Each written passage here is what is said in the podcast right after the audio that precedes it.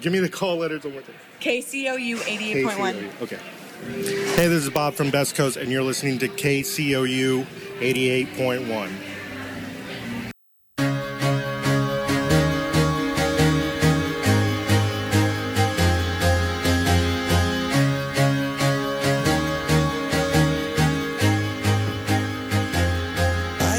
Hello, hello, hello, and welcome to the Analytics Association on KCOU 88.1 FM. Adam Rosen is not in studio today, so I have Ben Greenberger alongside me, six feet apart, ready to talk some sports. We're, going to hit on a whole ton of topics today, Ben. We're going to hit on some baseball, we're going to hit on some basketball, we're going to hit on some football because it was a pretty good day in football yesterday as well.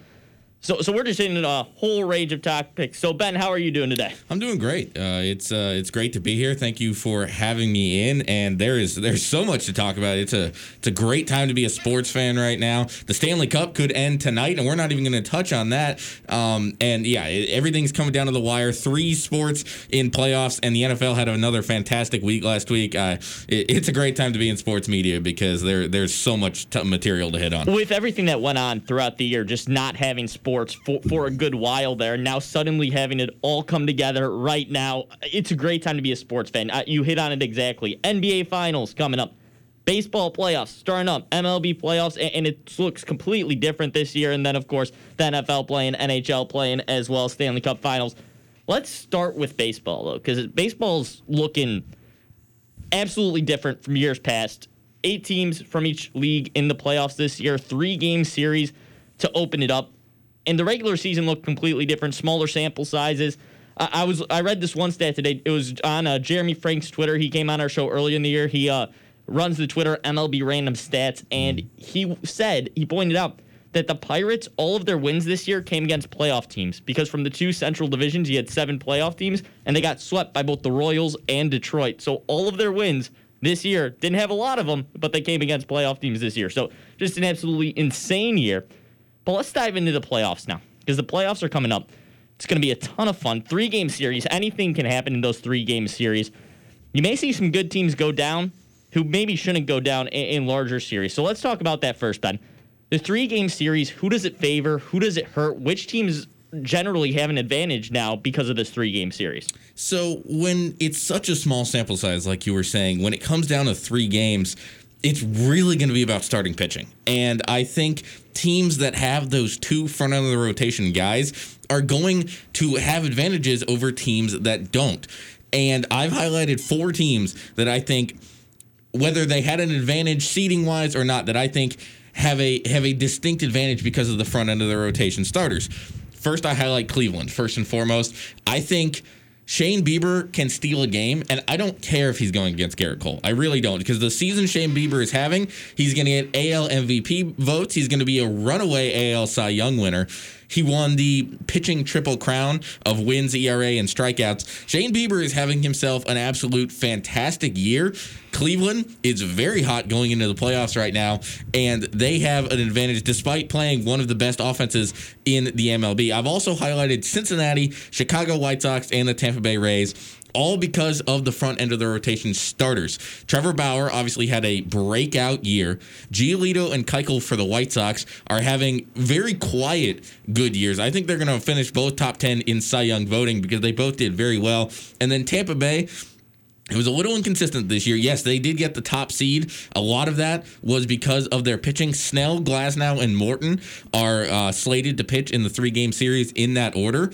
And I don't think Toronto was going to give them much of a fight either way, but based on the front end of their their starting rotation, I don't think I don't think they're even going to need to get to Charlie Morton. Yeah, not at all. I agree with you there. I was looking at the playoff odds earlier, and every single team seems to have above a 40% chance of winning their series. That's just what happens in a three game series. But the Blue Jays have the lowest odds out of any team. They're right at that 40% mark. Tampa Bay, according to Fangraphs, has a 60% chance of winning that series. Another team I want to throw out there as having those two frontline guys and maybe falling off a little bit at the back end of their rotation this year is the Chicago Cubs as well, adding into those teams there. Chicago Cubs have Yu Darvish, who's probably going to win the NL Cy Young this year, and then Kyle Hendricks coming in at number two. We've seen what he can do in the playoffs before in that 2016 run for the Cubbies, and coming into this year, the Cubs don't have the three, four, five guys like they have in the past. Mm-hmm. Lester's fallen off a cliff per se. It looks like age has finally caught up to him. He's still the guy that's probably going to go in the playoffs for him. They have Alec Mills who threw a no hitter earlier in the year, but he hasn't been crazy consistent. So that helps them out. That's only three game series. They have to throw those two guys in there against the Miami Marlins and probably should come out with two games there to start the year. Let's jump back to the White Sox though. The White Sox in their last 10 games, they've played really good competition. We mentioned how many teams there are coming out of those central divisions, whether that's a product of them just playing each other and all playing around 500 ball, or if it's a product of those teams actually being very, very good. The Chicago White Sox are 2 and 8 in their last 10 games. Does this concern you at all, Ben, with them coming into the postseason, even though they have those two frontline starters? Uh, They're not hot, hot. They lost to the Indians. They've lost to the Cubs in their past few games. What are your thoughts on them at the moment? It does worry me. It, it, it worries me a fair amount. Like you said, they they end the game, they end the season, I should say, ten games over 500, and in a 60 game stretch, no one's going to be complaining about that. Especially for a team that had to break a little bit of a postseason drought just to get here. They have so much young talent on that team with Jimenez and uh, Nick Madrigal and really a lot of the guys through their order. Jose Abreu had a breakout season. I worry about their bullpen. I worry about their bullpen a lot. But the fact that they can go two and eight in their last ten games, they had, I believe, it was a three-game lead in their division Yep. coming into the last two games or two weeks of the season, I should say. Cleveland and Minnesota both caught up with them. They, the uh, White Sox and Indians each finished a game back of the Twins. The Twins win their second straight AL Central crown. I think it's concerning because they got out to a hot start, which good for them, but when it comes down to crunch time, which when it when it comes to clinching a division and coming down the home stretch of the regular season, that's the first quote unquote pressure ball that they've had to play. Now, yes, in a 60 game season, all games mean more, but at the beginning of the season, they were just kind of playing their best ball. They were not a lot of pressure. As things started to come down the stretch, that's where they started to falter that does concern me. I, I do have a lot of question marks when it comes to the White Sox. I I think that they because of their starting pitching, they should be okay to get by the A's. The A's had a very surprising season. The A's had themselves a year that I don't think a lot of people saw coming, especially when you're in a division with the Houston Astros. But I think the White Sox can get through them. Going past that, I, I have a lot of concerns about the White Sox. If you had to- asked me two weeks ago, I probably would have told you that's my World Series pick out of the American League. I don't think I can say that very confidently right now. you just have to hope for that team that that's not a regression to the mean because of the smaller sample size that we're seeing here at the end of the year. Just two weeks ago, me and or just last week, I think it was me and Adam were talking on the show about how the White Sox were the one seed coming out of the AL. They were the guys. We were in the exact, exact same boat as you, Ben, thinking these guys are legit, but they're still an extremely young team. They're riding the backs of the Luis Robert. They're riding the backs of Tim Anderson, who's a veteran but still is a younger guy. Yeah. Jose Abreu has never seen significant postseason play before. So 100%, the Sox are still a young team with not a lot of postseason experience. Looking at who gets hurt by this three game series to start the playoffs, with the Oakland Athletics, then I think would be one of those teams, correct? Because they don't have that top tier starting pitching. They have to go up against the Chicago White Sox. Another team I'm going to throw out there that gets hurt by this is the San Diego Padres, who had a fantastic year this year, really broke out, finally back in the playoffs for that team. And now, just at the end of the year, their top two starters are looking like they might not be able to play in that wild card series. Mike Clevinger just went out with bicep soreness. Lamet had the same exact injury, and Dinelson Lamet he he came out this year and was fantastic. He broke out hard. Yep, 100%. A sub three ERA, well under three. 0.86 whip for him. So he he's not giving up a whole lot of hits, not giving up a lot of whole, whole lot of walks. Not a lot of people get are getting on base against him, but possibly might not have those guys for the first two games of this series. Do the Padres have enough offense to sustain production? What do you think, Ben? Well, I think this series comes down a lot more to the Cardinals than it does the Padres. And the fact of the matter is, the Cardinals have a lot of problems scoring runs. And while the Padres may not have their top guys going, it's it's not as big of a worry for me at the beginning because of the offensive struggles of the St. Louis Cardinals. This season, the Cardinals scored 240 runs. In the National League, the teams who scored fewer runs than them are the Cincinnati Reds and the Pittsburgh Pirates. As we highlighted, the Pirates only won 19 games. The Reds had some offensive struggles. In the American League, the teams that scored less runs than the St. Louis Cardinals were the Texas Rangers. Okay, the Texas Rangers and Pittsburgh Pirates each finished with the worst records in their respective leads. The red uh, the Reds are a playoff team. They had a little bit of a strange season. They ended actually with a negative run differential, but the Cardinals do not have the offense to sustain a three game playoff series. They've been shut out three times in the last week, and that's having to play ball to get into the playoffs. This is crunch time for the St. Louis Cardinals. They kind of backed their way in. They needed a win on the last day of the regular season against the Brewers. Yes, the Cardinals play two fewer games than everyone else in the major leagues because of their 16 day um, a little bit of a hiatus there in uh, early August because of coronavirus concerns. I don't think the Padres are going to have a whole lot of trouble with St. Louis here. I think Chris Paddack is plenty good enough to go out there. Jack Flaherty has been shaky. If we see the Jack Flaherty of last year, 100%. I, I'm saying, okay, now the Padres really got to buckle down.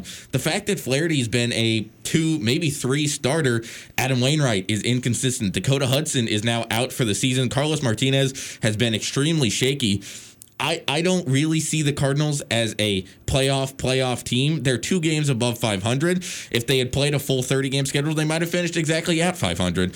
And I I think the Padres' concerns would be down the line because if they win, they likely have a date with the Los Angeles Dodgers, which is a problem for anybody. But the, the San Diego Padres finished with the second best record in the National League for a reason. And that's because they have what it takes, specifically offensively, with Tatis, Hosmer, Machado. Tatis and Machado probably each going to get some NL MVP votes. They kind of got the short end of the stick with how the seeding works, with the fact that they have the second best record in the league, but dropped down to the four seed, which them after a first round win and assuming the Dodgers win, those two play each other. The Padres, if they were coming out of the bottom half of that bracket, I think run through it.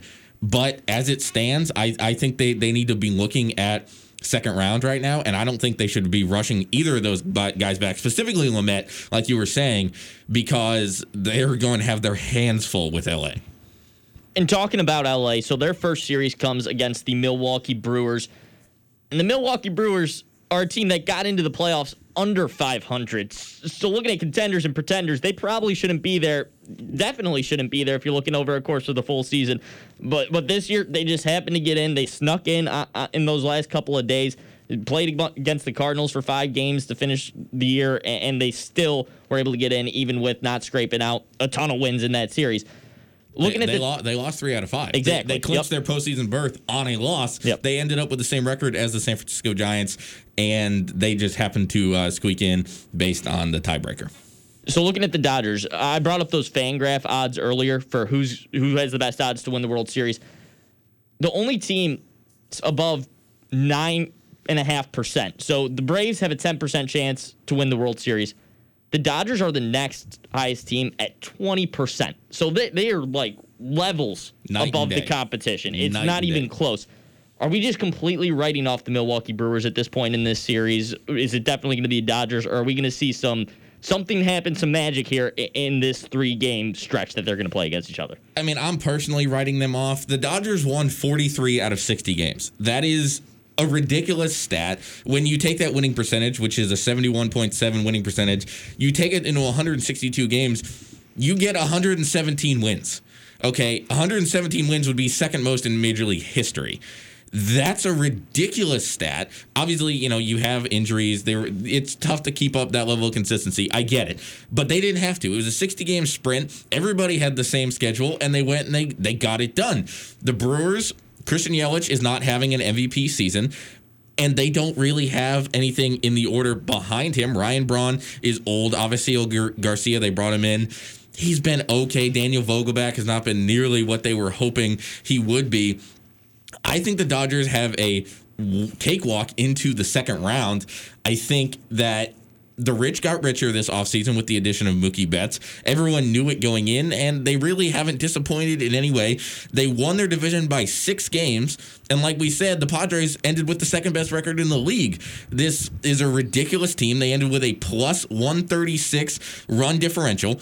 That's more than double the second best team in the league they're they're night and day above everybody. They've won eight out of their last ten games. They're twelve games above 500 at home, 14 games above 500 on the road.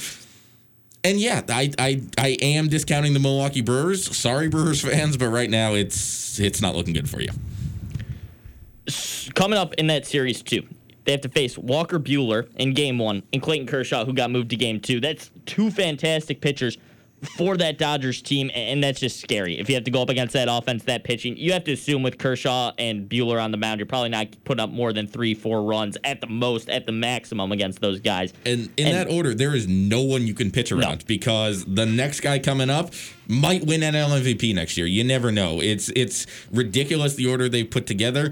Like I said, the the rich got richer, and now it's just time for them to go prove it.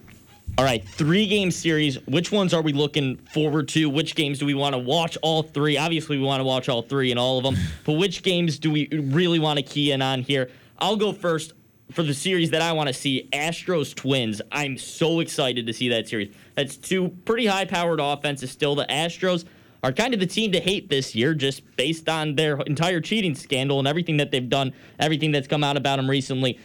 Astros are the team to hate. Twins are kind of a team to love. They have the offense, they have some pitching, and you got to love the Twinkies. So I'm looking forward to that series. Maeda versus Greinke in game one, two very similar pitchers. You've got two older guys who have playoff experience. I I can't wait to see that matchup. Both their rotations fall off a little bit after that, but they're still pretty good. It's going to be an interesting series for sure. And then bringing it back to the NL as well. Other series we were talking about, that San Diego St. Louis series, of course. But let's talk about that Braves Reds series a little bit more, unless you want to hit on the Astros too, because I think everybody wants to hit on the Astros a little bit. Well, I. I, I think I am looking forward to that series. I think that should definitely be an interesting one. The thing that just worries me, and I say worries from a uh, from an unbiased perspective, obviously I would love to see the Astros lose this year. But if I'm looking at it straight down the middle, the Astros were 9 and 23 on the road this year. They will not play a single game Nope. at their home ballpark because the best of three series are being played at the home ballpark of whichever team is the higher seed. In this case, it's Minnesota. And then after the first round of three, they go into a bubble format. Houston will not see Minute Maid Park for the rest of 2020. That's a massive concern when you only have nine wins away from uh, AT&T all season long. I do think Minnesota has eh, they went on a great run to end up capturing the division from the White Sox and the Indians. But yes, I would agree with you um, that Cincinnati Atlanta has a ton of intrigue, and I, I would love to get some of your thoughts on it. Yeah. For, so for Cincinnati and Atlanta, if we're looking at teams that might have got the short end of the stick in these three game series, I think Atlanta's 100% one of them. You just look at the season that they put together. They're they definitely deserve to be there. We, everybody thought they were going to be there coming in. They did. They produced. They did exactly what they needed to do to get there. And now they face Bauer and Castillo in games one and two. And Bauer's had a phenomenal year. He, he's just over 1.7 ERA. He's looking absolutely fantastic. As you said, a breakout year, but this was a breakout year a lot of people have seen coming just based on Trevor Bauer's work ethic. Everybody thinks it's a little weird, but he gets the job done and he improves on a yearly basis. Now the Braves have to see that in games one, game one, and then Castillo's an All Star last year in game two. That's a tough series for them. I know the offense is there, but the Reds could be a sleeper candidate not only to win that series, but I think come out of that bottom half of the bracket there and take down the Cubs or the Marlins, whoever comes out of that, assuming it's the Cubs, but Cubs or Marlins, especially if they get the Marlins. I think they're a sleeper there to move all the way to the NLCS. 100% agreed with you. I actually have Trevor Bauer as my NL Cy Young pick. I know you homers over here like Yu Darvish. That's fine. Pick whatever you want. I think they both had fantastic seasons, and I don't think you can really go wrong giving it to either one of them. But yes, I think Atlanta. They went out and added Marcell Ozuna in the offseason, and he just casually leads the National League in home runs and RBIs. Freddie Freeman's putting together a potential NL MVP candidate, and you obviously have Ronald Acuna just sitting there who he can change a series at the flip of a switch. Atlanta wins their division comfortably. But yes, I think Cincinnati is a fantastic sleeper pick. I think they have a lot of the same characteristics that the Nationals did a year ago. And Atlanta has playoff struggles in recent memory. They had a much better team than the Cardinals did last season, and they choked it in five games. I think Cincy, Bauer needs to go out and pitch them to a game one victory. People love to hate Trevor Bauer because he's so outspoken about the Astros and he he's out there screaming on the mounds and he's trying to wear, you know, instigative things on his cleats. I think that's hilarious. I love that. And he could go out there and shut Atlanta down, but I so much of this is going to be left up to chance because of the fact that so many people are playing teams that they have not played a single time this season because of how the the two divisions, uh, the AL and the NL West, the AL and the NL Central, the AL and NL East, all came together. The only matchup of teams that have already played each other this year is Tampa Bay Toronto. And we kind of highlighted that as a series that we think is basically Exactly. over before it starts. Cincinnati, Atlanta, Houston, Minnesota, Miami, Chicago, Cubs, Chicago White Sox, Oakland A's, Cardinals, Padres, Yankees, Indians, Brewers, Dodgers. None of those teams have played each other a single time this year. I think that makes for an incredibly unpredictable series coming up. And that's why I'm going to be watching every single game of every single uh, series. This, this, I, I cannot explain how excited I am for tomorrow. 100%. And I have Adam texting me on the side right now. He's who, who's usually on with us during this show. He, pointed out some stats. Darvish has thrown more innings than Bauer, talking about that Cy Young debate a little bit. Has a 3.00 WAR compared to Bauer, 2.5 on the thing that Adam sent me here, while Bauer does have a better ERA at 1.73 compared to Darvish's 2.01. Can't really go wrong picking your Cy Young there with those two guys.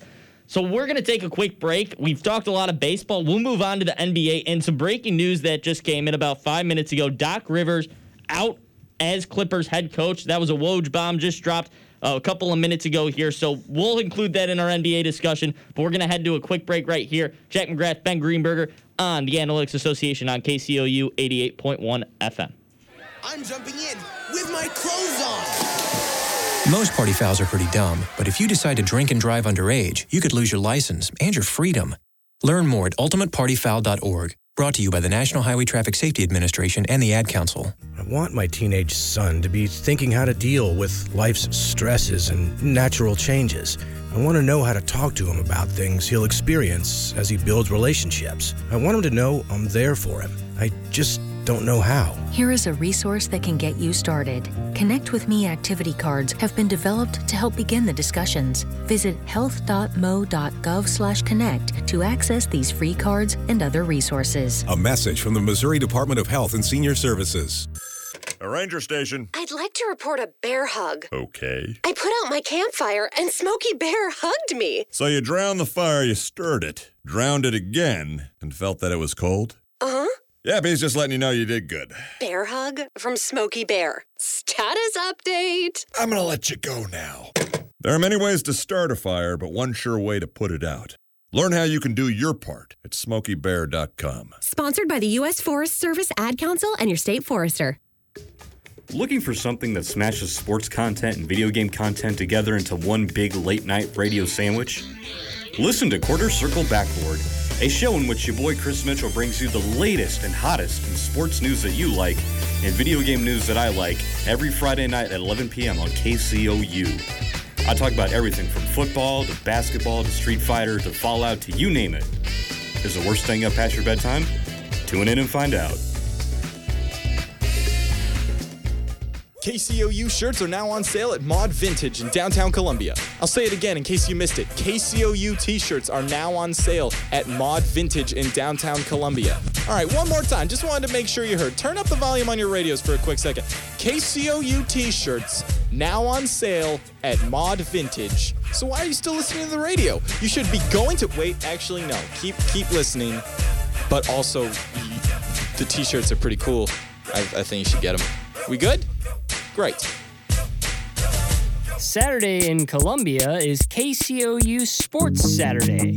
Tune in right here on KCOU 88.1 FM Columbia for all day sports talk starting at 9 a.m. Cap off your Sports Saturday with coverage of Mizzou football from the student voice of the Missouri Tigers. Don't just Saturday, KCOU Sports Saturday. KCOU would like to shout out East Side Tavern. It's the bar that's bizarre. Downtown Columbia's best karaoke comedy club. With a huge selection of drinks and activities and themed nights every week, East Side is a solid place to hang out.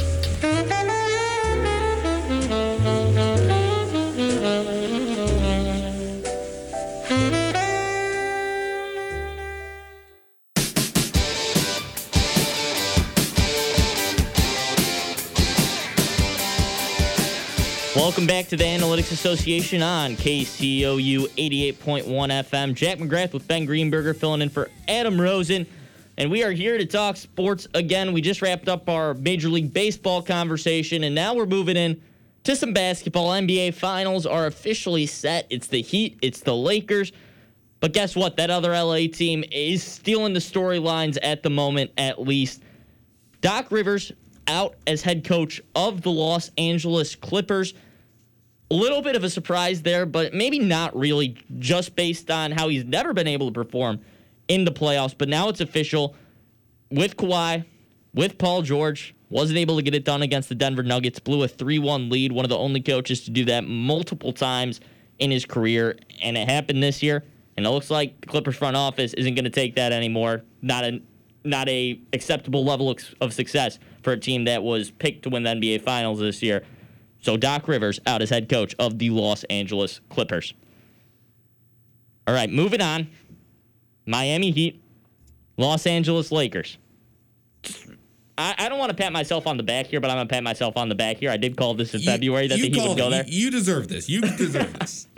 we'll play the clip once I get it fully right. I think in February I said that the Heat would beat the La- that would lose to the Lakers in a seven game series. Now I kind of want the Heat to win because I like the Miami Heat now. But still, I called it. Pat on the back for me. Let's talk about what they're going to actually do in this series now instead of looking at the past prediction. Do the Heat actually have a chance against the Los Angeles Lakers? Plain and simple, yes. And I I think that they match up fairly well with them. I, I actually think Heat Nuggets would have been one of the better NBA finals that we've seen in recent memory. I think those two teams match up ridiculously well. Yes, the Heat are at a disadvantage, but no, they will not. It's it's not a complete mismatch. I don't think the Lakers win in four. I don't think the Lakers win in five, as they have done in each of the previous three playoff series. But yes, the, the Heat have certainly proven that they deserve to be here. They're not a, uh, Cinderella run to the finals where they're just going to get swept and they're just glad to be here. I do think they're going to give the Lakers a run for their money, and I do think this is going to be an entertaining series. Well, you talk about a team that's not going to just be glad to be there. The Miami Heat have shown all year that they are that team that's going to go out and get it. They, they know nothing's been given to them. They're the team that's had to work hard to be there. I mean, with Jimmy Butler leading it, there's clips coming back up about his time with the Timberwolves about how it didn't work out because there wasn't a winning culture around him. There wasn't guys who were team focused. And now there's guys who are team focused and focused solely on winning for the team, and it's working superbly. Speaking of that matchup, Jimmy Butler is leading the Heat who have a really deep team around him. It's not just Jimmy Butler because every single guy on that team can go off on any given night. We saw it with Tyler Herro leading the team in game six. Looking at that series, though, so Jimmy Butler is one of those few guys that can probably. He's not going to contain LeBron James. Nobody can contain LeBron James, but he can at least slow down slightly LeBron James. If you look at Jimmy Butler versus LeBron James in their career. The series is tied in games one. Jimmy Butler's won 17 games when he's gone up against LeBron James. LeBron James has won 17 games when he's gone up against Jimmy Butler. That being said, it's a little bit of a different story in the playoffs. In the regular season, Jimmy Butler's winning that series 14 to 9. In the playoffs, it's LeBron has an advantage 8 to 3. That's because, you know, playoff LeBron's different than regular season LeBron. Playoff LeBron's different than anything. Any, exactly. Exactly.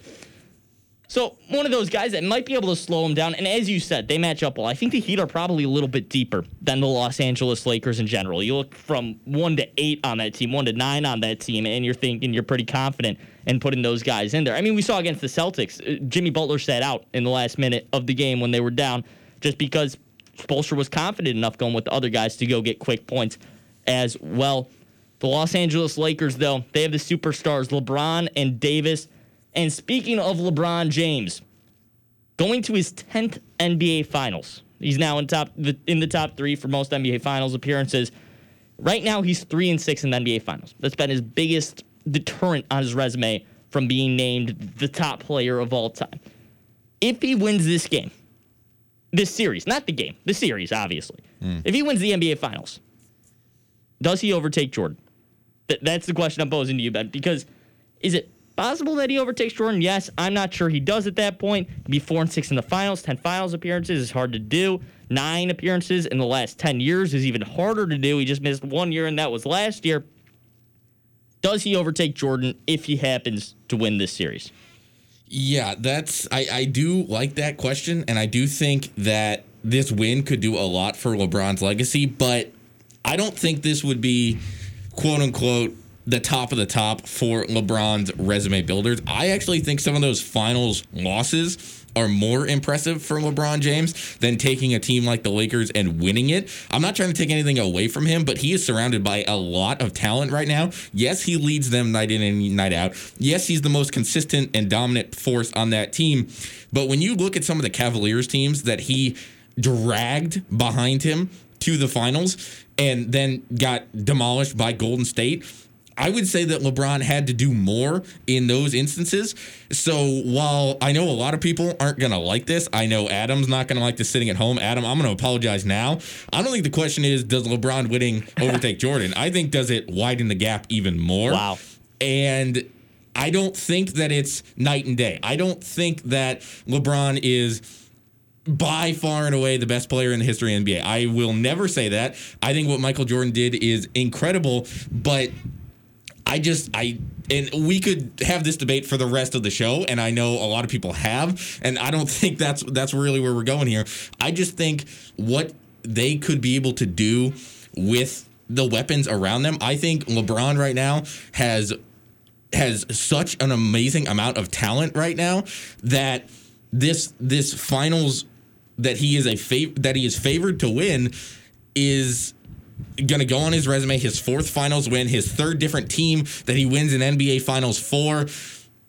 I think it's just another another trophy in his case. I don't think it's a career defining moment for him. No, I, I, would agree with you there. I don't know if it's a career definer for LeBron James. I, I, think it does help him in the debate, though, if people are detracting from him based on his finals record. And that's if he fair. Can push that, fair. If he can push that within a couple of games of 500, I mean, if he was 500 in the finals, if this makes, if he were to pull out one more finals win earlier in his career, then we'd be talking, oh, he's moving to five and five in the finals. Th- then he's definitely up there. And, and I agree with you there. I, th- I think LeBron definitely has a case to overtake Jordan. I, I once again, we're not going to have this debate the whole show because it gets talked about way too much. Way too much. But so we'll just move on at, at that one. So LeBron in the finals with the Lakers, and, and, talking about those pieces that he's had before, though, I was just reading about how it's not a typical thing for LeBron to be favored in an NBA Finals with the team that he had. You mentioned one of those Cavs teams, and one of those Cavs teams, he won two games with his second best players being Matthew Dellavedova and Tristan Thompson on the court because Kevin Love and Kyrie were hurt. So he, he's definitely had his struggles. He's definitely eh, had to lead much worse teams. And now he's got Anthony Davis. He, has got a great supporting cast around him. So looking pretty good for LeBron going into the finals there, but should be a fantastic series with those hard fight fighting Heat, who, as you said, match up pretty well against basically everybody. Let's move on. Let's talk some football now because we had a great week of football last week. It was entertaining. It was exciting. We saw some absolutely fantastic games. Some that I'm really excited to talk about because I was so excited watching them. Let's talk first about the Bears and the Falcons, which had a ton of storylines coming out of it. Whether the quarterback play, the Falcons blowing the lead, the Bears offense turning it on in the second half, which Bears offense turning it on is always a storyline because it doesn't happen very often. Let's start off with the Falcons blowing a 16 point lead after they blew a lead against the Vikings, er, against the Cowboys, excuse me, blew a lead against the Cowboys the week before. Falcons haven't been able to close games why can't the Falcons close games out? It, it's just been bad. I mean, you look all the way back to the Patriots Super Bowl when they couldn't close it out. Now it just seems like a recurring theme. It's a joke at this point how they can't close out a game. It's it's baffling at this point, and it's it's almost to the point that Atlanta seems to know it's coming because they get up huge and the play calling starts to shift just a little bit. I am not going to say this is all on Dan Quinn. I don't think Dan Quinn is orchestrating these massive comeback failures, but there clearly is a theme here, and there there's clearly it's not an isolated incident anymore. Where last week's game against the Cowboys, it was like. Wow, you guys were up that much. At one point, you had a 99.2% chance, I believe it was, to win the game. And your special teams can't recover an onside kick and you go down and you lose on the road. But to do it in your home building, whether there are fans there or not, against a quote unquote backup quarterback when you had a 99.3% chance to win in the fourth quarter. And then after you gave up the lead, it wasn't like the Cowboys game where field goal wins it, game over. You got the ball back. You had a 100%, chance yep. to go down there and maybe reverse the storyline, kind of like Josh Allen did. And I know we're going to hit Mhm, on that. yep. Josh Allen and his team blew a massive lead, but they got the ball back and were able to make it all okay. And we're talking about them like Buffalo's a fantastic team today, which by the way, but Buffalo's a fantastic team. But Atlanta couldn't get it done. And even after everything that bad that had happened, Matt Ryan had the chance to go down and silence everybody, and he wasn't able to do it. The Falcons are one of the most talented 0 3 teams that this league has seen in a very long time. They were the most talented 0 2 team. And I don't know what the heck they do going forward. What I do know is they have a Monday night matchup with the Packers in Lambeau next week. High scoring game there. We might see. uh, We might. They might combine for hundred points in that game based on how those two offenses Oh, are playing. Hammer the over right now, but all I know is a night game in Lambeau is not uh, the recipe for reversing an 0 3 season. And, and talking about that play calling for the Falcons. So the Falcons had the ball up 10 at the 6 6-10 mark in the fourth quarter. 6 minutes and 10 seconds left in the game. They had the ball twice between that mark and the 2 minute mark. So they had two separate possessions, two separate drives. Bears didn't use a timeout in those drives. So remember the Falcons are up 10. Bears don't use a timeout. There's less than 6 minutes to go. The Falcons held the ball for a total of one minute and 22 seconds. Didn't turn the ball over. Just held the ball for one minute and 22 seconds. Only ran the ball twice. They threw the ball three times when they were up by a field goal with under four minutes to go in the game, and they kept on throwing the ball. Oh, That's not the way to go. If you're the Atlanta Falcons, that's you cannot play with a lead like that. They signed Todd Gurley for a reason, and now Todd Gurley at the end of games is just completely phased out of their offense. They were using Brian Hill at the end of the game. It, it was just an odd sequence for the Atlanta Falcons. It d- didn't make sense. They they basically I, I you weren't gonna say it, but I'll say it. I think the play calling blew the game on that one. It it, it was not a great great end for them at all. Not when even I'm, close. When I'm looking at it here, Atlanta is up 26 to 10, as we said, and they punt the ball to Chicago. Chicago goes three and out. Okay. From that point on, Atlanta, three plays, they gained five yards, punt. They ran three plays, they gained one yard, punt. They ran three plays, they lost five yards, punt.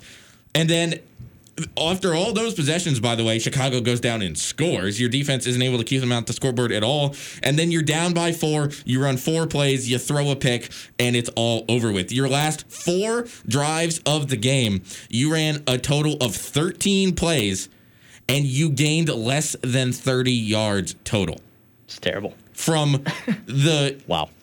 From the end of the third quarter to the beginning, or sorry, from the beginning of the fourth quarter till the end of the game, you couldn't gain more than 20 yards, and you lost a game where you were winning by 16 points.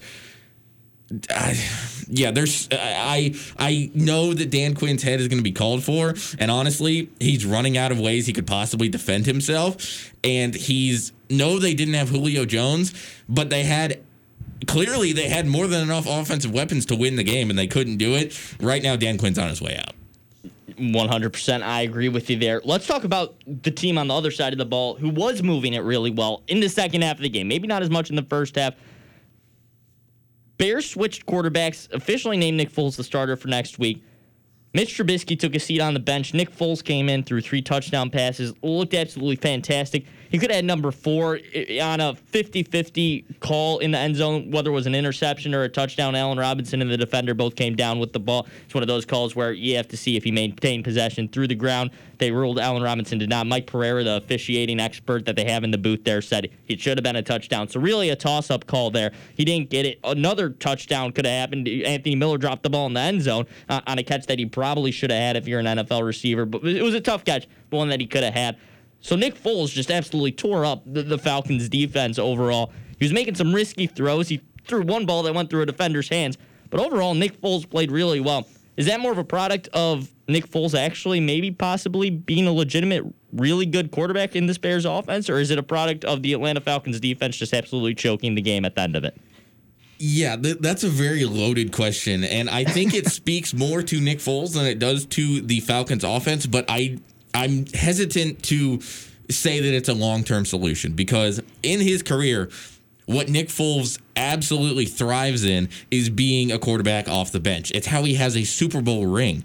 And he comes off the bench in the middle of the game and he absolutely tears it up. As you said, he ends with a, a rating of 95.2. And I looked it up. If that 50 50 ball that you think should have been a touchdown. I think should have been a touchdown. Mike Pereira, who gets paid to talk about this stuff, thinks it should have been a touchdown.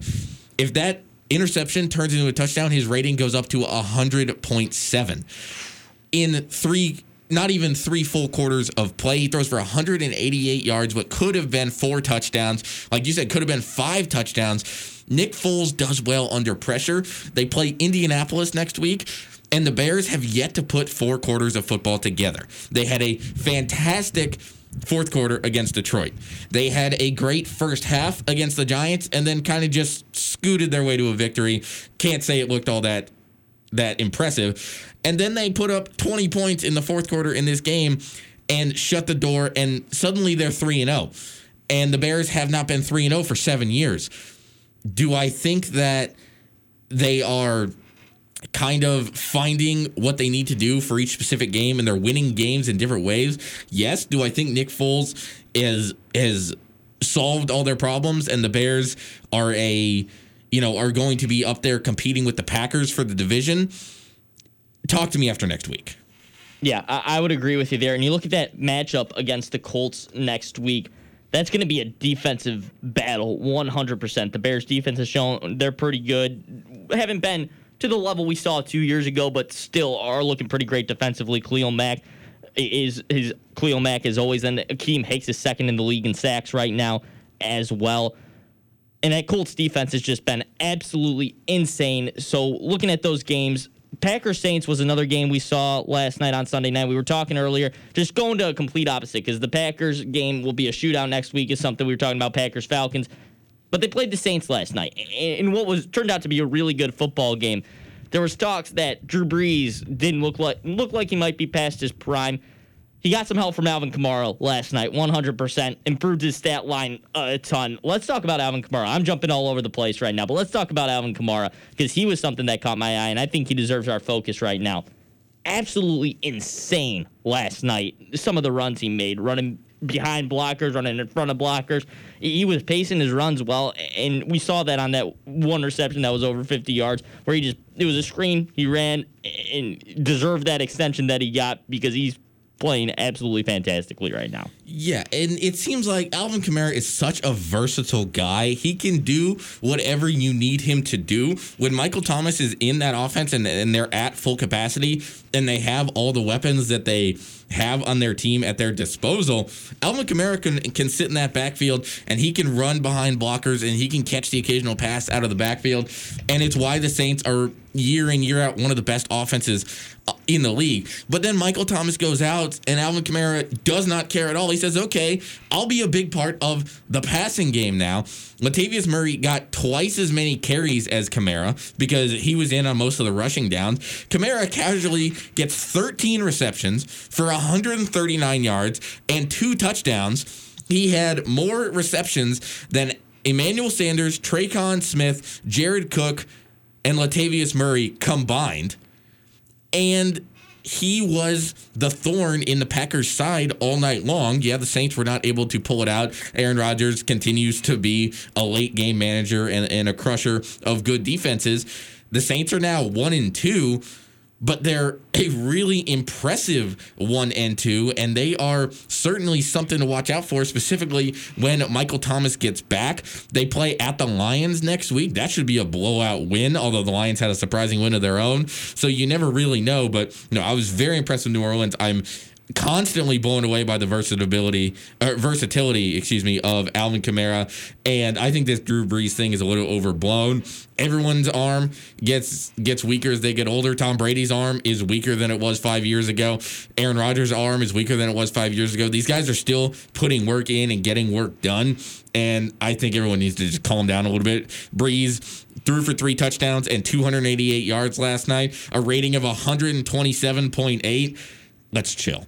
Yeah, 100%. If you're giving me a list of quarterbacks of who I'm going to trust with my season, with my team, Drew Brees is going to make that list nine times out of 10, 100%. He's a guy you have to go with. Let's move on. Talk about another quarterback, a younger guy who definitely has a strong arm. Josh Allen and the Buffalo Bills had a really good day yesterday. They almost blew the game, but they were able to hold it still. We were talking about those people that came down and won the game on their drives. Josh Allen did what Matt Ryan couldn't and won the Buffalo Bills the game late in that game. Buffalo Bills look really good right now, and the Rams are a pretty good team as well. Maybe not as scary as they were a couple of years ago, but I think they're definitely scarier than they were last year. I think the Rams are starting to figure it out, put it together again.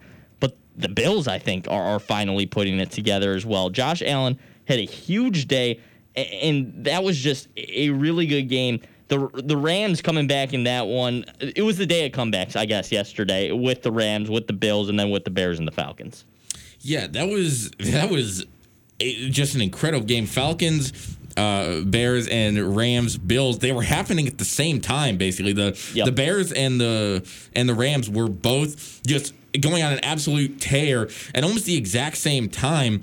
And yeah, the Bills from the kickoff to eight minutes to go in the third quarter looked like a Super Bowl contender. They were winning 28 to 3. Everybody was getting involved in the offense, but specifically Josh Allen. And then from that eight minute mark to go in the third quarter to the four minute mark of the fourth quarter, the Rams just absolutely went on a tear. They scored 29 straight points. They showed why they were in the Super Bowl two years ago. They showed that they don't need Todd Gurley. They can really rush with anybody behind that offensive line. And Cooper Kupp and Robert Woods were making Jared Goff look like an MVP candidate. And the fact that you can have those two game scripts just completely flipped on their head back to back and in the same game makes it just such such an entertaining contest. I don't know if you saw it. Did, did you see the pass interference that the Bills got on fourth down? I, I think I did, but why don't you describe it here? So it was, uh, I believe there were 25, 26 seconds to go. The Bills had fourth and eight on the Rams 25 yard line about. And uh, the Bills, I, I don't think it was Stefon Diggs. I think it was their uh, one of their other receivers. I honestly, it I'm drawing a blank right now, but he was running a slant.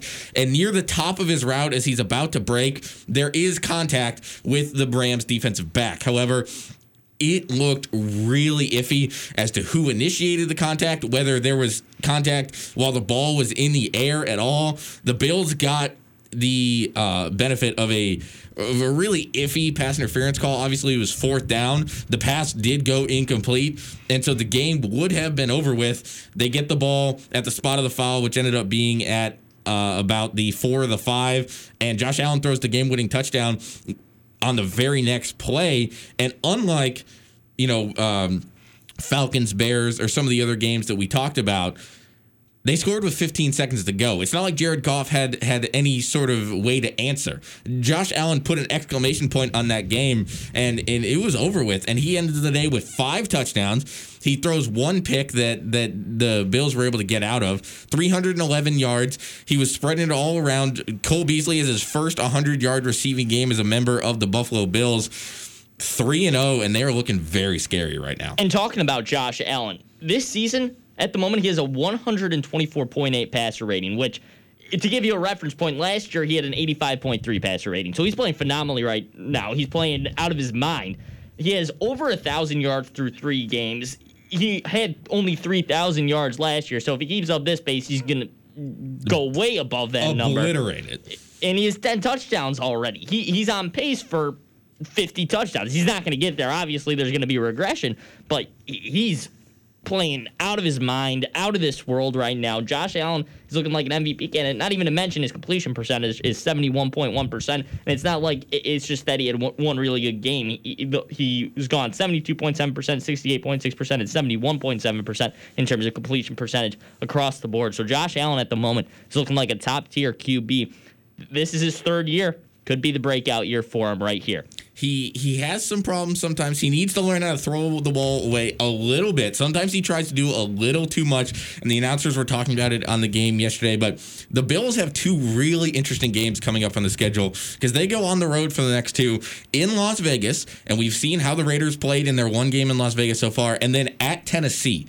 Tennessee and the Bills, week five, that could be a battle of undefeated teams. There are both ground and pound teams. I think Tannehill versus Allen and Singletary versus Derrick Henry. That could be an incredibly entertaining game. But this Bills schedule is a tough one. They still have to face the Chiefs, the Seahawks, the Steelers to go along with the Patriots twice. It's going to be a long road for them, but I do think they've put themselves in a really good position to try and make a run at this division. And you mentioned the Chiefs there. Let's talk about the Chiefs a little bit before we have to hop off because they're playing tonight against the Baltimore Ravens, which is a matchup I've been looking forward to all week. We didn't get to see that in the AFC Championship last year when I think everybody was kind of hoping that would be the AFC Championship matchup. Didn't get to see it. And now Lamar versus Mahomes. It was a fantastic game last year in a shootout. Mark Ingram had three touchdowns in that game. Mark Ingram's there again, and the Ravens' rushing attack looks as good as ever with J.K. Dobbins and Gus Edwards as well. And then Lamar Jackson's doing Lamar Jackson things. Patrick Mahomes didn't look like Patrick Mahomes exactly at points last week, but he's still doing Patrick Mahomes things. Should be a really great game tonight. Yeah, the anytime the last two league MVPs get together for a battle, sign me up. The Ravens right now come in at three and a half point favorites, and ESPN gives them a sixty percent chance to win. I think that's a little generous. I think this game is going to be extremely even. It's a, a a battle of the best rushing attack in the league, which is Lamar and Mark Ingram and Gus Edwards, and really anyone they choose to use against the best passing attack in the league. I think this is a really, really good matchup. Andy Reid and John Harbaugh each have their teams playing at really high levels.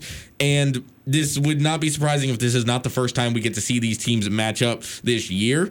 As you said, we didn't get to see it in the AFC Championship game last year. We could easily see it in the AFC Championship game this year. And you talked about that line, the three and a half point line. The Ravens are at home. This game is in Baltimore, so you have to assume the betters are giving three points to the Ravens. Ravens still would be favored even if you take that three points away.